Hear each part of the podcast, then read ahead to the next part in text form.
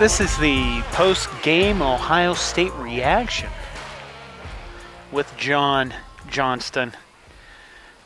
By myself because uh, nobody else wants to talk about this game.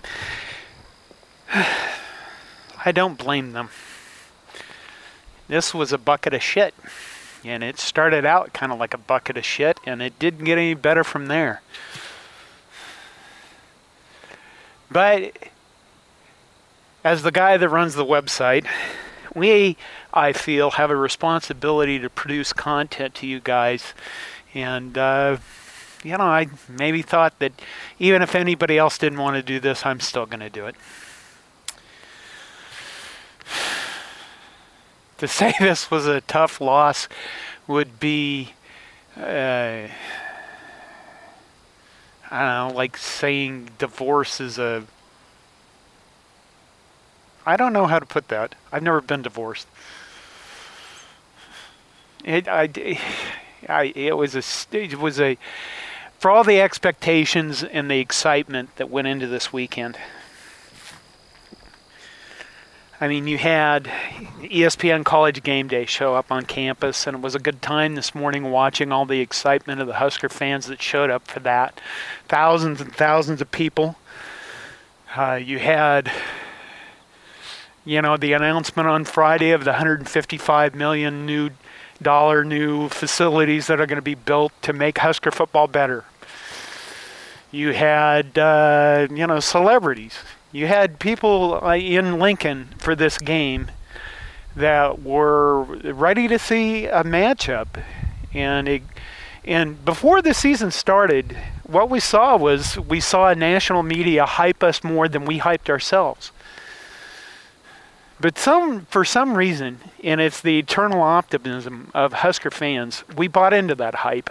And then the first game of the season, we went out against South Alabama, and everybody was upset with that.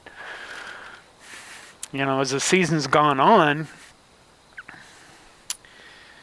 we've continually shown. I mean, last week at Illinois, you know, we won the game, but we didn't play that well. We had many turnovers and penalties. Is a problem that's plagued us for over a decade.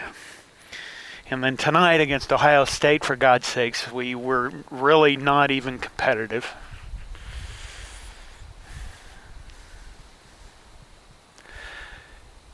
I'm not going to get too depressed about this.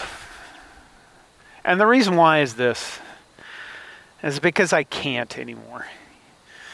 You know, this stuff, it used to be that these losses have hit me so hard that I'd spend two days literally not doing anything. And I don't want to do that anymore. I just decided that I'm going to try to stay as positive about this as possible. Now, what's positive to take away from this game? Uh, the positive thing is that we realize that we're still a long ways away from being competitive with one of the best teams in the nation. And I think what you saw tonight is an Ohio State team that has um, they have no weaknesses. I saw a Stewart Mandel tweet tonight that said uh, the biggest win this uh, this season was that the NCAA granted a waiver transfer to Justin Fields, and you saw Justin Fields shred us as he shredded everybody else, and I expect him to shred a lot of other teams. In fact, everyone in the Big Ten.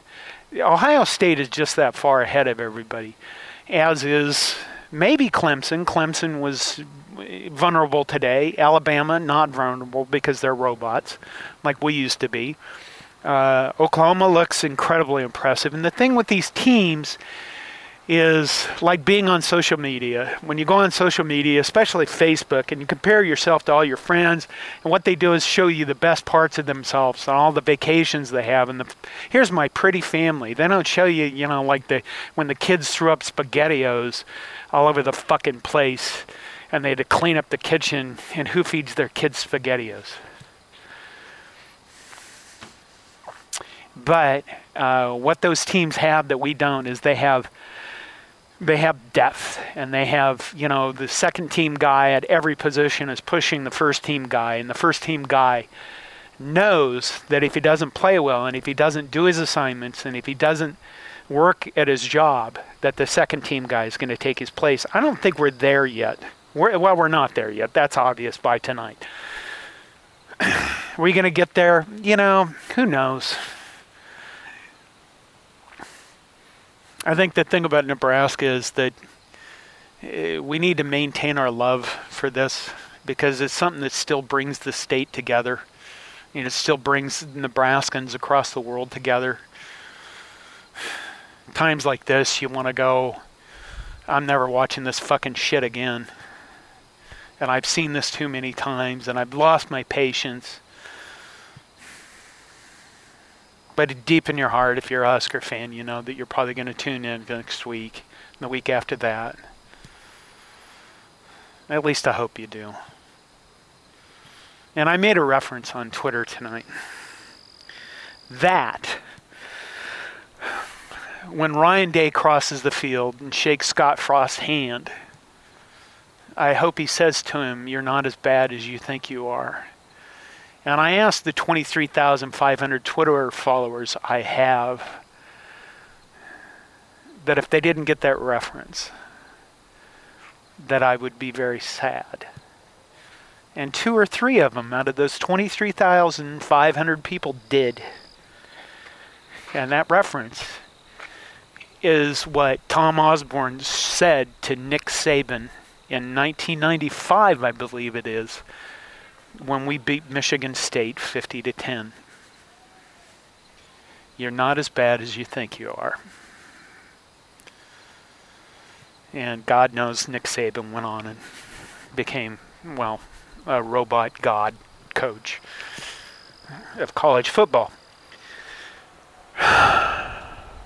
Adrian Martinez, you know, quarterbacks always get more of the blame than they deserve.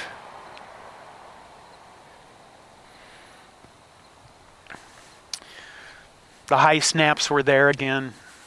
The offensive line sometimes didn't block at all the I formation that we ran was a, a, very interesting until we threw an interception. Well, until Martinez threw the interception.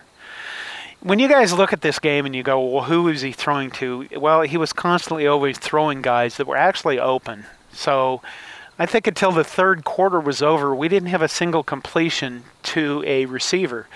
That's pretty fucking awful considering that last week completed uh, I don't know nine re- different receivers, or something like that.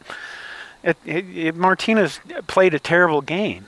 Is that all on him? No, it's not. It's on his entire team. It's on, especially on the offensive side of the ball.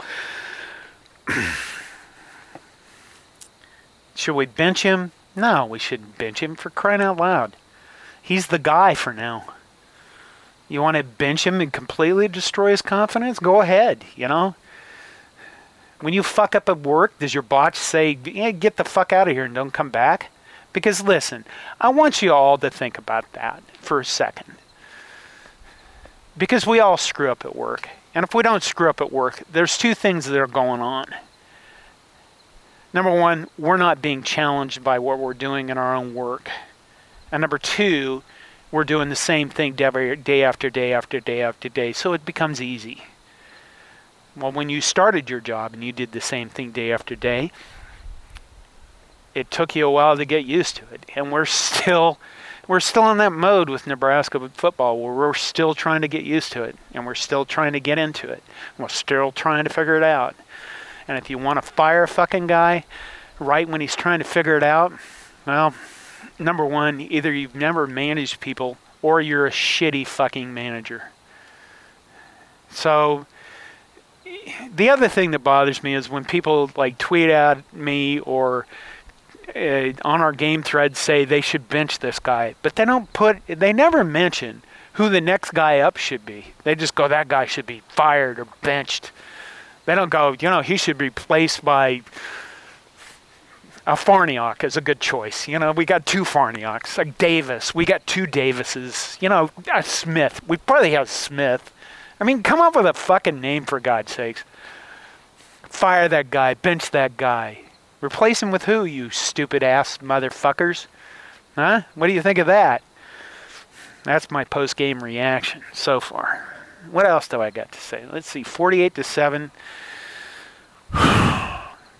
You're not as bad as you think you are. Since there either aren't other people in here, I guess I'm not going to make it too long. And I'm going to go to a neighbor's bonfire and relax for a little bit. Maybe I should go get some quotes from them.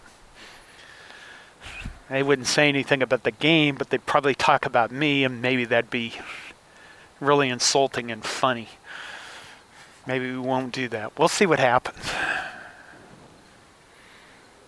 All I'd say in closing, you know what I got to say?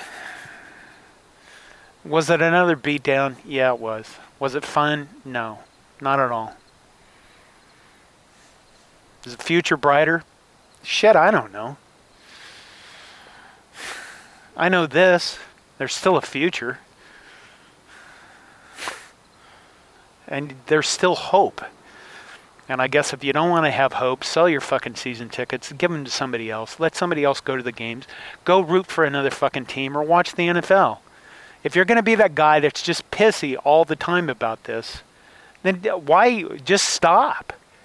If you become miserable because you're a Husker fan, you, the thing is, is you can quit. Maybe it's in your blood, you say.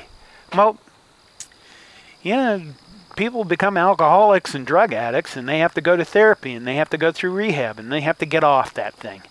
Maybe that's you. But for the rest of us who want to listen to this podcast or want to listen to this reaction and say, well, I'm still in, well, I'm with you. And uh, maybe the reason I am is because I'm the dumbest shit alive. Go Big Red, you motherfuckers. And that's it.